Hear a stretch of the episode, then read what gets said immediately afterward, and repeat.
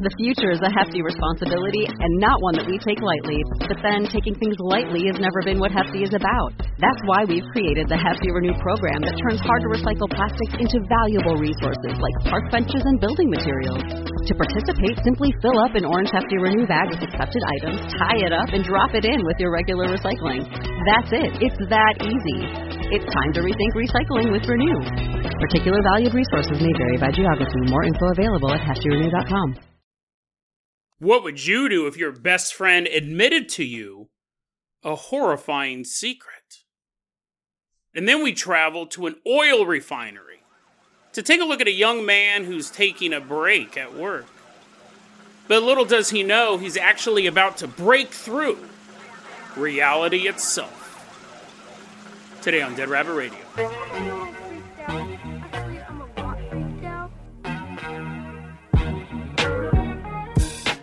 Hey everyone, welcome back to another episode of Dead Rabbit Radio. I'm your host, Jason Carpenter. I'm having a great day. Hope you guys are having a great day too. I hope you guys are having tons of fun doing whatever you're doing. We got a ton of stuff to cover today, so first off, running into Dead Rabbit Radio command right now. Everyone get on your feet. Give it up for Vexine. Woohoo! Yeah! Wee! Yeah, come on in. Yeah. Vexine is running on into Dead Rabbit Radio Command. Vexine, you're going to be our captain, our pilot this episode. Vexine posted their Spotify Wrapped on Twitter, letting everyone know how much they love Dead Rabbit Radio, showing how much they listened to it last year. Really appreciate it. That is a way to support the show. You can join the Patreon. You can join YouTube memberships. You can buy merch. That all helps financially, but that's not all you can do. If you can't do that, just spread the word about Dead Rabbit Radio. Tell your friends, tell your family, tell everyone you know. Dead Rabbit Radio is your favorite paranormal show. Vexine, let's go ahead and get this party started. I'm going to toss you the keys to the Jason Jalopy. We're going to leave behind Dead Rabbit Radio Command. Drive us all the way out to Texas. We're headed all the way out to Texas. Specifically, we're headed out to Brownsville, Texas. The year is 1989. Janet Jackson and the Rhythm Nation. Ah, ain't nobody doing it. The music's playing on the radio. We're listening to Janet Jackson's Rhythm Nation. We are a part of a Rhythm Nation. There we go. That's enough to get this taken down off of YouTube. 1989, the Rhythm Nation has taken over the world. We're in Brownsville, Texas. We're about to meet this young boy. We don't have his real name. We're going to call him Ken.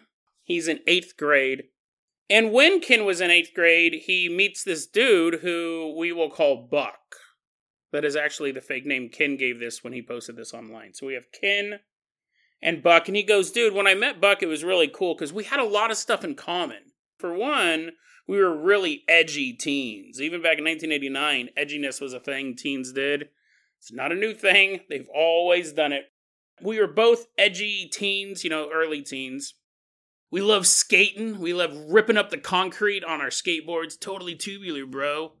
And they were also musicians. They just kind of like to plunk around on their guitars. Which, it really is cool. That's one of the cool things about life is you are just kind of sliding through it. And then out of the blue, you bump into somebody just like you. And you can have these really cool friendships. But they're not exactly alike. Buck also liked to work out. He loved hitting the weights. To the point that Ken said he was addicted to it. He was addicted to weightlifting, and it turned out good for Buck because he ended up being like the buffest kid anyone in town had ever seen. He was just like this swole, edgy, skateboarding teenager. But there was something else about Buck. He also was obsessed with religion. But not like a normal religion. I mean, and I know that's a loaded term. I know people there go, what? What's a normal religion, Jason? Well, there's religions and there's cults. Apparently in Brownsville, Texas, back in the late 80s, there was a church, this really small church. Yeah, sure, I'll go to this church with you. Buck, you're a good buddy of mine. And he goes, I went once. Kid said, I went exactly one time. Because it was really, really weird. He goes, I went exactly one time. I went, and when Buck went in, he just kneeled down in the corner and began praying feverishly. Or fervorishly? I think they both kind of mean the same thing, but one you have to go to the hospital for. He's just in the corner just praying praying so much that to Ken it almost seemed like a punishment. It didn't seem like something you'd be doing to, like, uplift the Lord. It seemed more sinister. Not that the prayers themselves were sinister, but it just rubbed them the wrong way. Ken watching his buddy praying, it just rubbed him the wrong way. He goes, to me it felt like it was punishment. That was the only time he actually went to the actual church. But he said, once I met the pastor, him and his wife, because Buck was all about this. And at that time, and at that point, he is told that Buck has a wife. Well, not right now, obviously. That would be ridiculous. A 13-year-old student, a middle school student, just about to go in high school, having a wife. That's ridiculous. No. He's not married yet, but his wife is picked out. We have a wife that's reserved for Buck. The minister says, Buck's wife will be my daughter. My 6-year-old daughter is reserved for Buck and Buck alone. So, I mean, this is one of those things, like when you're in a cult, you don't realize how weird everything is. Sometimes you do. Sometimes you just can tell it's not normal, but to anyone outside of the cult, it's super obvious. And he's like, what in the world? Like, I mean, he knows Buck. Buck is not going to marry a 6-year-old. He understands that. It means when Buck turns 18, well, then she'll only be 12. So it's bad any way around. If he was like 30 and she was 24, and that's when they were getting married. But it's like, listen, man, this kid, all Ken wants to do is skate, shred on the guitar, and have a good time. He doesn't want to think about child brides. It's not something that he ever thought he would have to process. But here he is in Brownsville, Texas, thinking, oh my God, my buddy has a child bride. Not yet legally, but that's what it is. He said this all kind of ended. Him and Buck really stopped hanging out because they started getting in trouble. Every so often, you might get chased off of shopping mall property. Get out of here. Quit skateboarding. Quit shredding. They're going down the staircase or whatever. But then it graduated to actual crime. Skateboarding is not a crime. We're all aware, based on the stickers seen everywhere. But shoplifting is. Shoplifting's theft. They were stealing from the local Kmart. Ken goes, listen, man, I came from a middle-class family. I didn't need to shoplift from Kmart, just to show the difference between him and Buck. He goes, I didn't need to shoplift from Kmart. I mean, maybe if there was like a boombox, something really expensive that I needed, but we were doing fine. Buck, on the other hand, his mom, this is sad as I chuckle, his mom would say, hey, Buck, we need some items from the local Kmart. They weren't going to buy them. She would give him a list of things to shoplift. He's like, oh, tampons again, Mom? Come on. She's like, oh, come on, no, I need them. He's shoplifting tampons and cotton balls and all sorts of stuff. So that's what happens. They get busted for shoplifting. And at that point, Ken's parents said, you can't hang out with Buck anymore. This guy's a bad influence. And Ken probably knew that after the child bride thing. He's like, I don't know if this is going to work out between me and him, us being friends till the end. But yeah, he's like, okay, yeah. You know, Buck's my best friend. But he realizes that his parents are right. Even though he may not say it. I'm sure he said, no, Mom, Dad, Buck is the only guy I hang out with. But in the back of his head, he's like, this is probably a good call. It's probably a good call, bro. He's a member of a cult. About a year or two after they stopped hanging out, Buck ends up moving to Central Texas, apparently to a town called Lovelady, Texas, to live with his pops. So Buck and Ken end up growing apart, but they really weren't hanging out much then at that point. Now fast forward, they're both 17 years old. So let's say they were in 8th grade, and that story, you're like, great, Jason's doing math, this is going to be a minute, I'm going to get up and make a pot of coffee. Let's say that they're 13 in the 8th grade. This would probably put them around junior, senior year. I didn't really have to do math for that one, but they're older. They're both 17 years old. Buck ends up moving back into town. Oh, dude, this is going to be totally dope, Ken says. I've been practicing my skateboarding. I've been practicing my shoplifting. I'm a master thief now. No one can stop me. This will be cool, man. I used to be really good friends with Buck. It'll be interesting to see how much we've grown. Because I've grown. I'm sure he's grown. It would probably be pretty cool hanging out with my old buddy. Well, anyways, he moves back, and he's just huge. Buck is just ripped. Again, Ken's like, dude, this is like the biggest biceps on this dude. I thought he was buff as an 8th grader. Now he's an adult, right? 17, legally not an adult, but he has an adult body, and he's just this massive dude with these huge biceps. And he has this fallen angel tattoo. Whoa. Dude, what tattoo? Whoa. You didn't see a lot of tattoos on high school students back then. I mean, legally, you probably shouldn't have had one. He's just 17 years old. But you know what I mean? Like, nowadays, they're super common. Most of my friends were getting tattoos in college. When I was growing up, the only people who had tattoos were in the military or felons. It wasn't something that a girl had a tattoo of a butterfly on her ankle. You never saw anything like that. So the fact that he comes back and he's just like this huge guy, he spent 4 years apart. He has this cool tattoo. People are like, wow, oh, dude, it's Buck. He's back. And he's larger than life and larger than them physically in the real world. Ken can't wait to reconnect with Buck.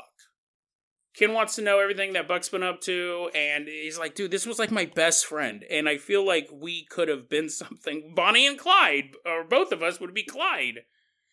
Obviously. But the point is that I missed them. And this is cool. We had so much fun together. Who knows what shenanigans we can get into as adults. But what happens is, once Ken and Buck reconnect, they just don't click. Doesn't work out for them. That kind of makes Ken feel a little sad, right? But, you know, people change. He goes, Buck definitely changed. There's something different about him. He doesn't say much. He doesn't smile.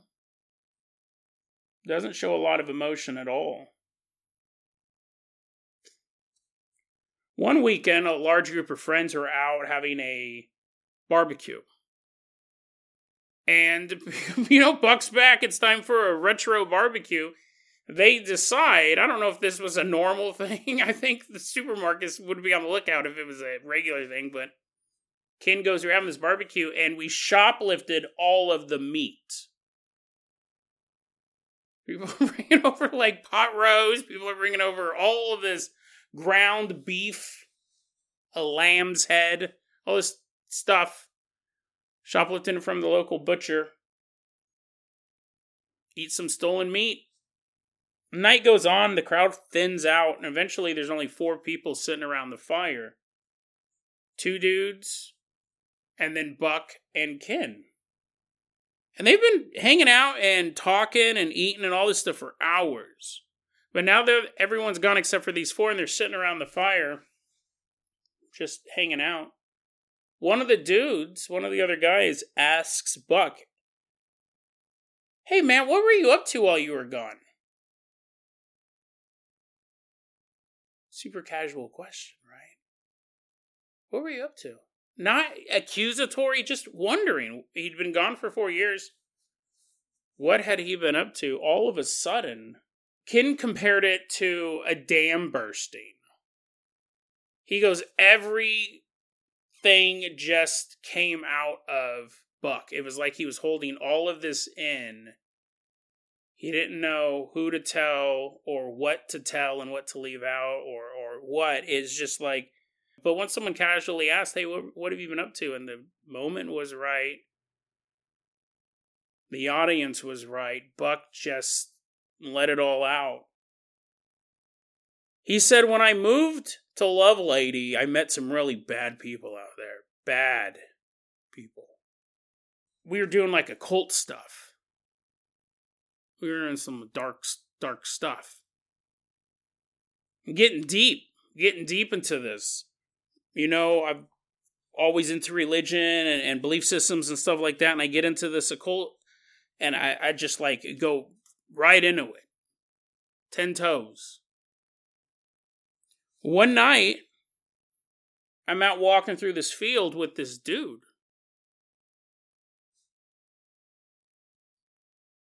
And then I hear something in my head, like a voice. I hear a voice in my head, and it starts just saying, "Kill him. Kill him. Kill him. Kill him. Kill him." Just over and over again. I'm walking through this field with this dude. I'm hearing that voice. He goes, the next thing I know, I didn't even think about it, I was stabbing this guy. I was stabbing him. I stabbing him over and over and over and over again. I just kept stabbing him, and I just left him there. Just left him there and took off.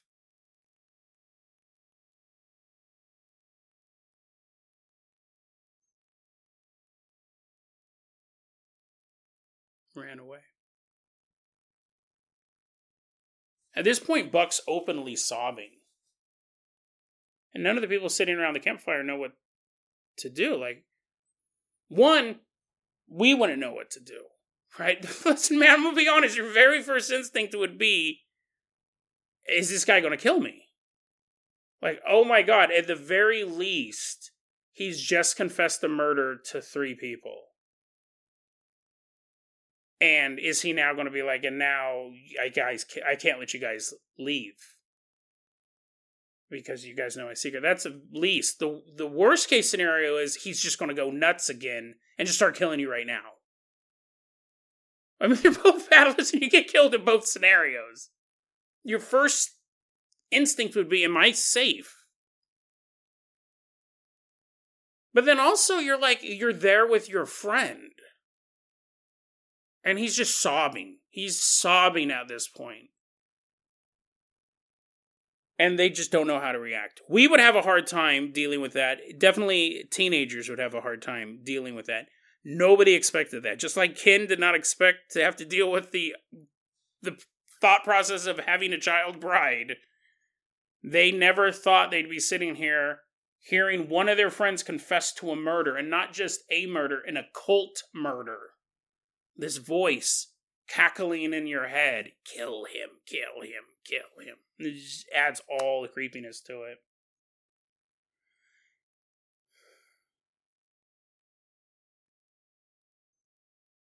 Now, to make matters even worse for Ken, Buck is Ken's ride home.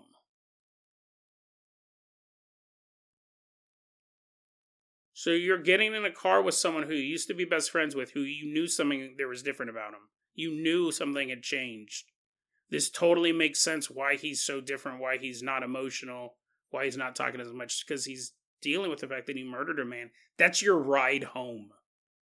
It's a tough situation. Ken gets in the car, and as they're driving home, it is on Ken's mind. He does ask, "You're not going to murder me, are you?"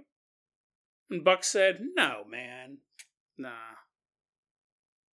Reassuring, right? Reassuring.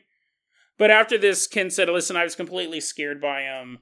The other 2 dudes at the fire were completely scared about the whole story. We very quickly grew apart. I didn't need my parents to tell me this is a bad situation. I stopped hanging out with them. And what I had seen happen after that is Buck's life just continuously crumble. Things always seem to be falling apart." This was posted online by someone going by the name Java Monster, or Java Monster.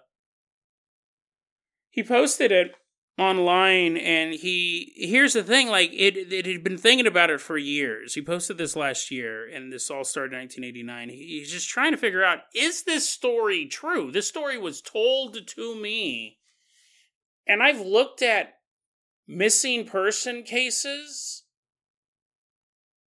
or murder cases, cold cases where no one's ever been caught, and I just don't know if Buck's story is true. That's why Ken posted this.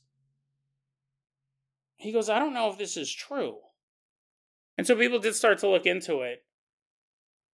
They started looking for someone who, the city that he moved to was Lovelady, Texas.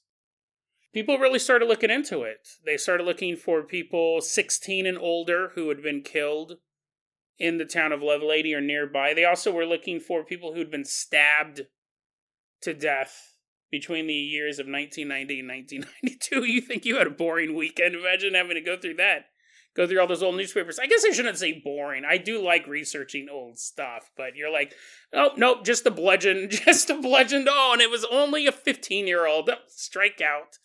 Keep looking for this. So you're looking for such a specific type of murder. What they found, this is the only thing they could find, which doesn't really match Buck's story exactly. In 1990, in Lovelady, there's an unsolved homicide. Or near Lovelady, there's an unsolved homicide. A 20-year-old black woman stabbed to death.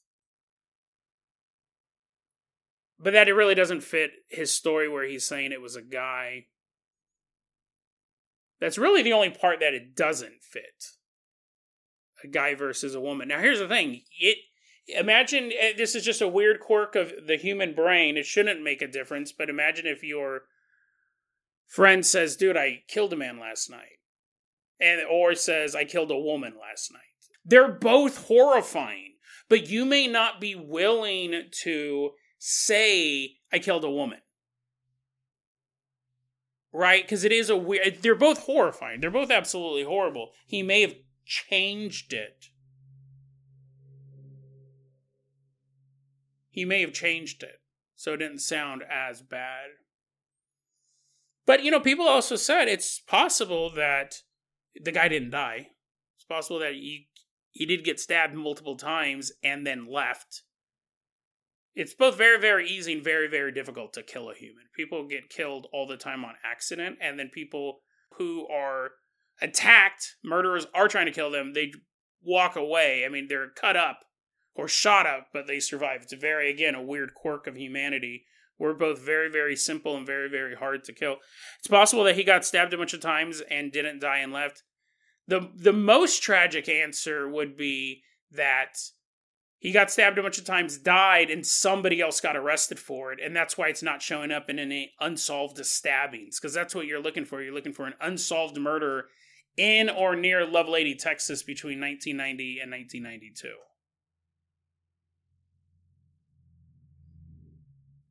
If it's solved, you're just going to sip your coffee and move on to the next article because you know who that is. That would be the worst because that means someone went to prison for a crime they did not commit.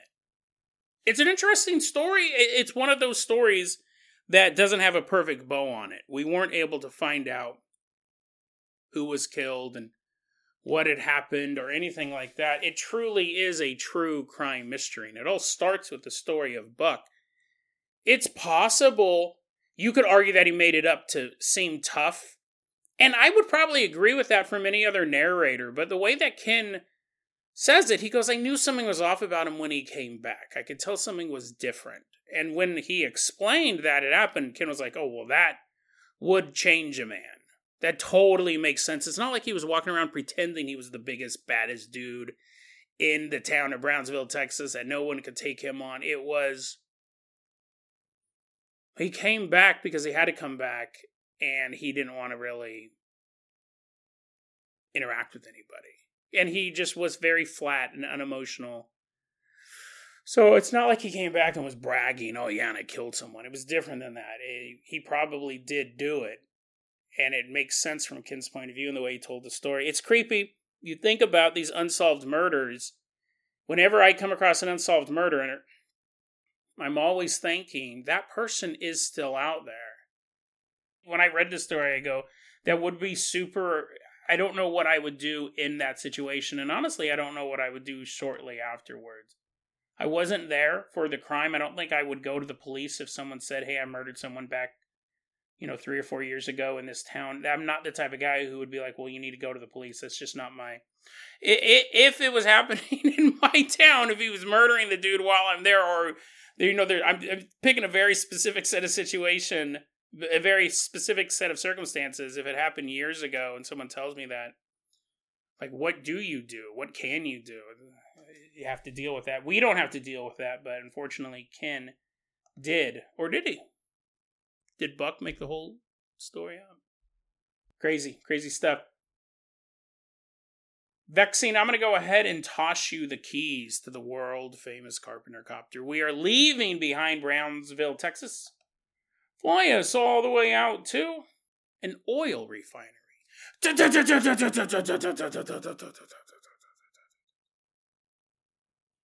This is a story we don't have a specific location for.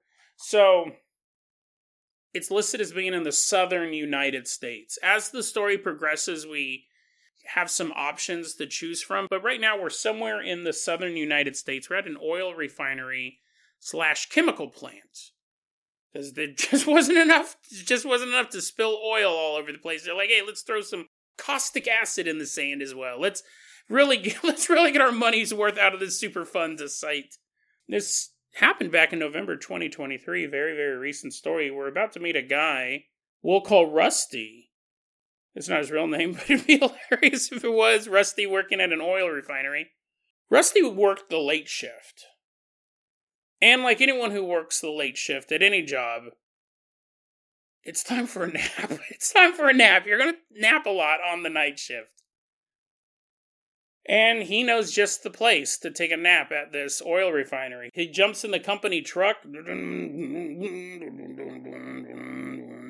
starts driving off to this secluded part of a plant. I was thinking, why would you take the truck? That'd be obvious. They're like, hey, Rusty, where are you going? He's all, to nap. And they're like, what? But I was like, it would be, you drive the truck, you would draw more attention. But if you just walked off randomly, maybe people don't notice you, but then they find you like laying on the ground. You're laying in a soft puddle of oil. I mean, at least in the truck, it's more noticeable, but there's a place to sleep, the truck. Otherwise, you're just like cuddled up in the dirt. He drives off to this secluded part of the plant to take a nap. He said this part of the refinery, 10 years ago, on this very day, there was a massive explosion. Right. That's where you want to take a nap. You're like, oh, relaxing. Oh, yes. He said 10 years ago, there was an emergency power outage that shut down the plant, and a woman who was working at the plant went to the burners to restore power to the plant. So she went in, like, I'm assuming that's like some sort of oven thing, like you have a dial, like they're like, all the burners went out because they shut off the power, and she's like taking a match. She's walking around the oil factory with a match. She's like, that gas burner should be here somewhere. She has to reignite the burners, and that caused an explosion. The explosion was so violent, she died, obviously. And this part of the plant hadn't really been open since. I mean, it's open to nappers, but it's not open for work. They really haven't used this part of the plant since. Well, Rusty's sitting in his truck, kicking back, getting ready to catch some Z's. It starts to rain. It's raining, and then it starts to pour. It's raining hard. Drippity drop drop, drippity drop drop, drippity drop drop, drippity drop drop. It's rain. You're like, Jason, I don't know what rain sounds like, you moron. You don't have to make a sound effect. Plus, your hard rain was just louder. It was just you saying drippity drop louder. Drippity drop indeed. This rain is pouring down, and it's accompanied by a lightning storm.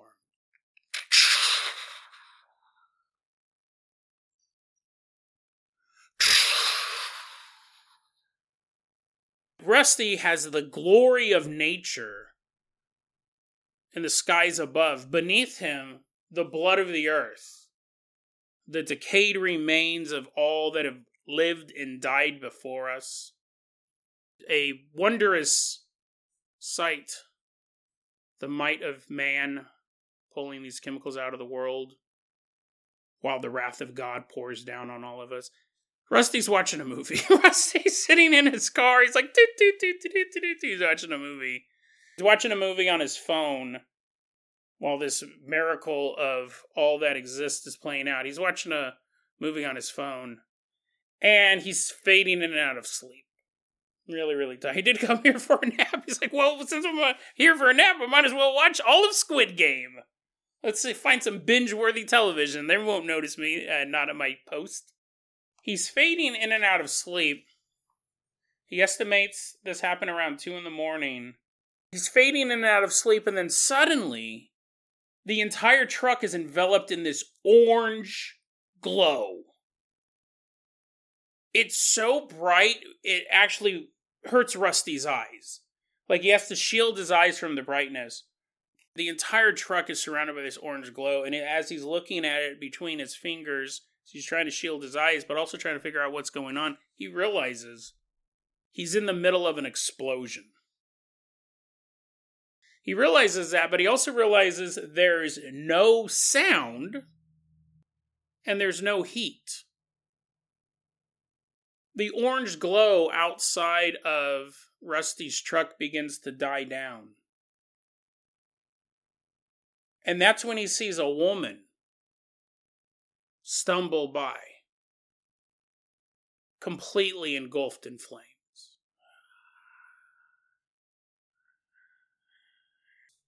The way she's moving, Rusty said it wasn't slow motion.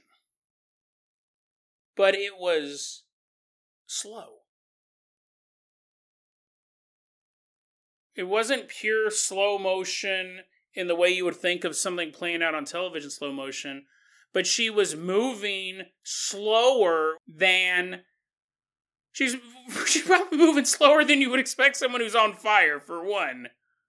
But he goes, it wasn't that. He goes, it was the way she was moving, even the flames that are flickering off of her body. It's not slow motion, but it's slower than normal. Something was off. Outside of the idea you're watching a woman getting burned alive right outside of your truck, something was off. And she's just flailing and stumbling around, engulfed in flames. And there are these pipes that are, because this is a work site, there are these pipes that are laid out, they're above ground pipes. And as she's stumbling around, she moves towards those pipes and then walks right through them. Phases through them as if they didn't even exist. She continued stumbling frantically, every inch of her body being consumed by flames. And then she just crumpled onto the ground. After that moment, everything returned to normal. The rain continued to patter on the metal hood of the work truck. Rusty sat there in a daze, realizing that nothing had blown up. No woman was on fire. He was exactly where he was, middle of the night taking a nap. Rusty realized that this must have been some sort of vision. The woman was gone. The orange glow was gone. He's sitting in his truck, trying to think about what in the world just happened.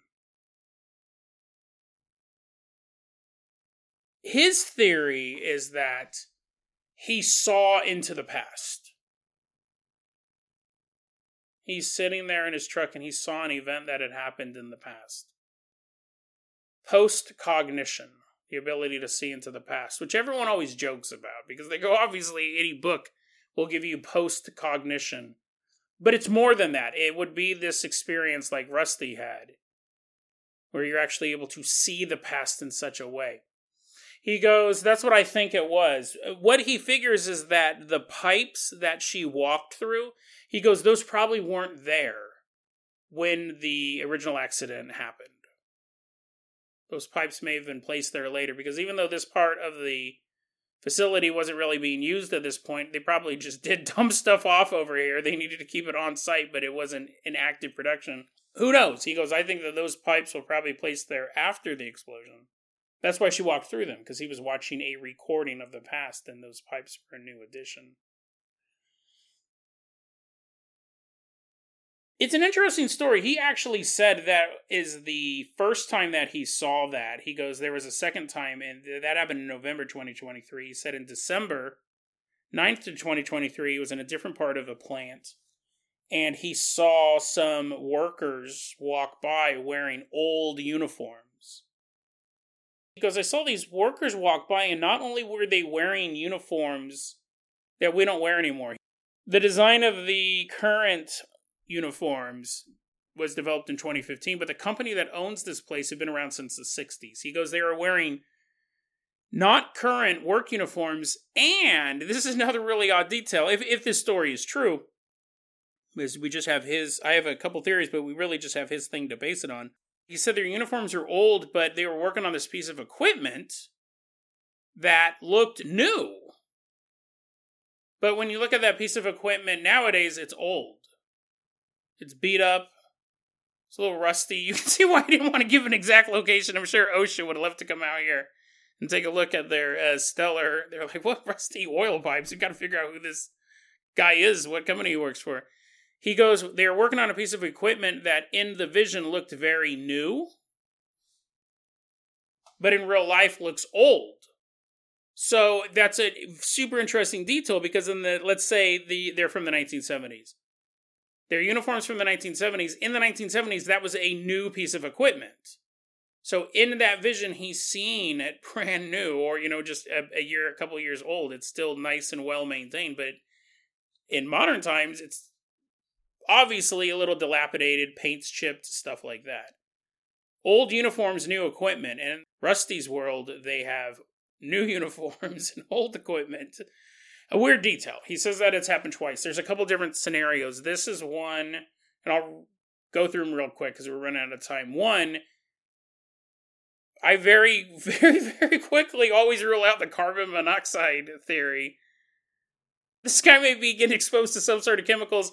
Not saying that you're crazy. He posted this online underneath the name Leaky Rivet. So again, OSHA, maybe you do want to find out what company this is. It's like, I named it after my favorite part of the factory, the leaky rivets that are spraying chemicals everywhere. If someone moves in a haunted house and they start seeing a ghost, I will go, oh, there might be a ghost in your house. There might be something worse. It could be something plausible. Who knows? If someone moved to live above a chemical plant, right? If someone moved to carbon monoxide, USA, someone moved to, Centralia, Pennsylvania, where just smoke is pouring up through the ground. That would be my first guess. I think you might be getting chemical exposure. They're like, what? No, I've worked at the mercury factory for 50 years. What are you talking about? You know what I mean? Like, there are some things that you might be able to attribute to that.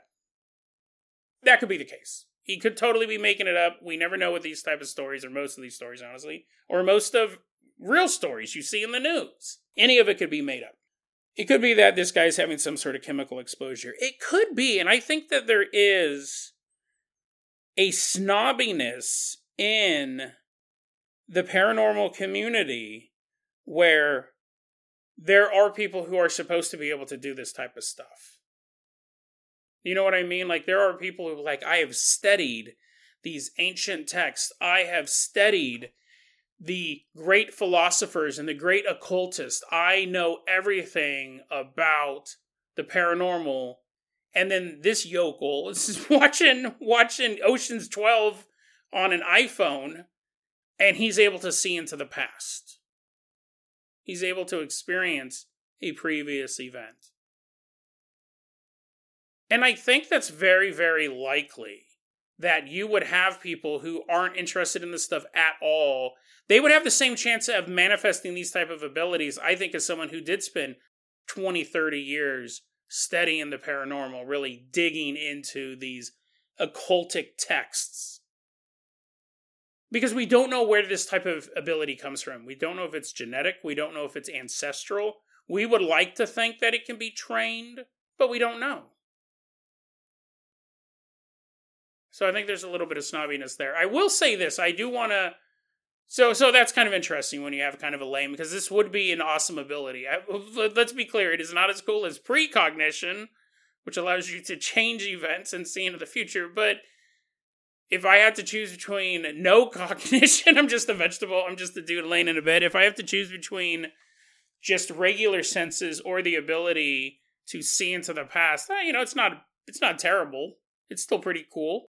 This is one of those stories. This is what I like to do. This guy told this story. I try to figure out if I could find out exactly what plant this was. I've narrowed it down. Two possibilities. He said it happened on the exact same day and that a woman died. But what we have is in Houstonia, Missouri, November 29th, 2013, so that would be to the month, 10 years ago, an explosion and a fire at a natural gas compressor station happened. The other guess is in Texas, September, so it dates off September. I had to go through a list of every oil refinery fire to bring you this information, so I'm trying my best here. In Texas, East Midland, Texas, September 17th, 2013, tank batteries caught fire during a lightning storm. I thought that was an interesting connection. Now, neither of those that I saw killed a single woman. Neither of those accidents I did pop up and say, and then like, or match the exact events where a burner was off and then a woman blew up or something like that. What I think is possible is either Rusty was not giving us, well, for the Missouri one, I don't see how many people died in that one. I'm going off of this list of oil refinery explosions, and I'm looking for ones in the South, specifically in the year 2013. But it's possible that he didn't have the exact information. He was just hearing it from people. Oh, yeah, you know, that happened on this such and such day. This thing exploded. And it could be that he doesn't have the information right, that it did happen in Midland County, Texas, and it happened in September instead of November. It could also be that it wasn't wanting to find out exactly where it took place.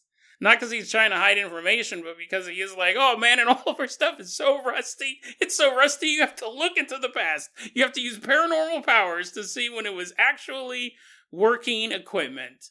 It could be that. He could have fibbed a couple details. Some guy on the internet wouldn't spend a day looking through Wikipedia at oil refinery fires. Yeah, the one that took place in Texas, no casualties listed in the news article. The one in Missouri, I don't know. So, I mean, it's just, here's the thing, and this, we'll wrap it up like this, because I can go on and on. Interesting question. If you have someone telling, like, you can use the story with Buck. I didn't actually plan this, but Buck's story and Rusty's story. If someone is telling you a story, and we'll just use one of these for an example. They say, I work at this oil refinery on the exact day, 10 years later. I was sleeping in my car. I woke up. I was in a fireball. Saw a woman running around. She was on flames. But it was just a vision. I saw into the past. I saw the accident. And then you found out that he purposely changed the date. And I guess it depends. If he did it to be spooky, if he goes on 10 years on this very, very night, and you found out that he changed some details, not key details, but he did change the date it took place and what sparked the fire. And when you asked him about it, he goes, well, I didn't want you to know exactly where I worked because I was revealing some stuff about my workplace. Or in Buck's case, he didn't want to admit that he had stabbed a woman to death. He changed the story to a man because that would be less upsetting to people. Would that make you disbelieve the entire story? It's just an interesting question to think about, I think. Would you trust the story less if people lied about the little details? Especially like online, right? Where they're just kind of posting something online. I don't know. If someone lied to my face, I think it's different. I think there's a lot of caveats to this whole thing, but I just think it's kind of an interesting thing. It's not as interesting, though, as being able to see into the past. Is that what he did? Is this an ability? If it only happened the one time, I would think it was a haunting. That was really my first thing when I was reading the story originally. I go, oh, it's weird. It's the kind of, usually a ghost comes to our environment, right? You live in a house. It was built in the 50s. Grandpa died doing what he loved most, sitting around watching television. Now it's 2023. Someone else is living in the house. That's Grandpa's ghost in your house. Walking around, pulling your hair, hiding in your bathroom cabinet.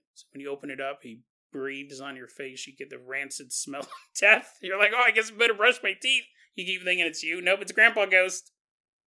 Usually the ghost comes to our reality, comes into our world, our time, even though he died years, if not decades before.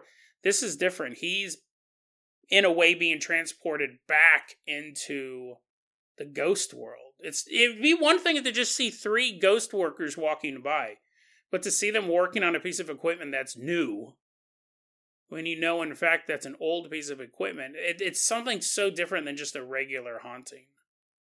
This is one of those stories that I hope is true, because it is, and I try to cover stuff that I think is true. There's stuff that I know is true, and there's stuff that I think is true, and this falls into that think is true category. I'd be bummed if it was all made up, because I think it's such a unique take on ghosts. And really, we don't talk a lot about post-cognition. It's not something that's really in the paranormal lore, because a lot of people think it's kind of lame. A lot of people laugh, and they go, well, I can do that. Well, it's different, right? Sure, you can read a book about Napoleon, but can you see him walk in almost slow motion down the street? That's what this guy can do. And that's why I try to go and try to find out where other fires have taken place. And now I'm probably on the EPA's watch list. They're like, what is that guy doing? Why is he looking at oil disasters? I would put him on the list. So, interesting story, interesting ability. I'd love to find more post-cognition stories and see if we get that same connection. Not just seeing it in the past, but the way everything moves is that different as well. We've done time slips. This is a bit different than that. It's more personal.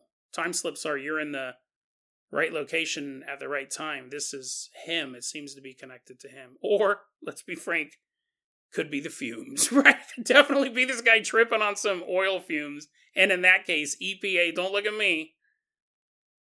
You need to find out where this plant is if just fumes are coming out of the ground, causing people to see into the past. Isn't that what they did in Greece? Isn't that what the I remember that movie 300, that documentary about Greece. Oracles. Remember they'd be all dancing? Like Jason, that didn't actually happen. There was no techno music in Greece. I don't know. Agree to disagree. That oracle dancing with all those fumes around her. DeadRabbitRadio@gmail.com is going to be your email address. You can also hit us up at Facebook.com/DeadRabbitRadio. TikTok is @DeadRabbitRadio. Dead Rabbit Radio is the daily paranormal conspiracy and true crime podcast. You don't have to listen to it every day. I'm glad you listened to it today. Have a great weekend, guys.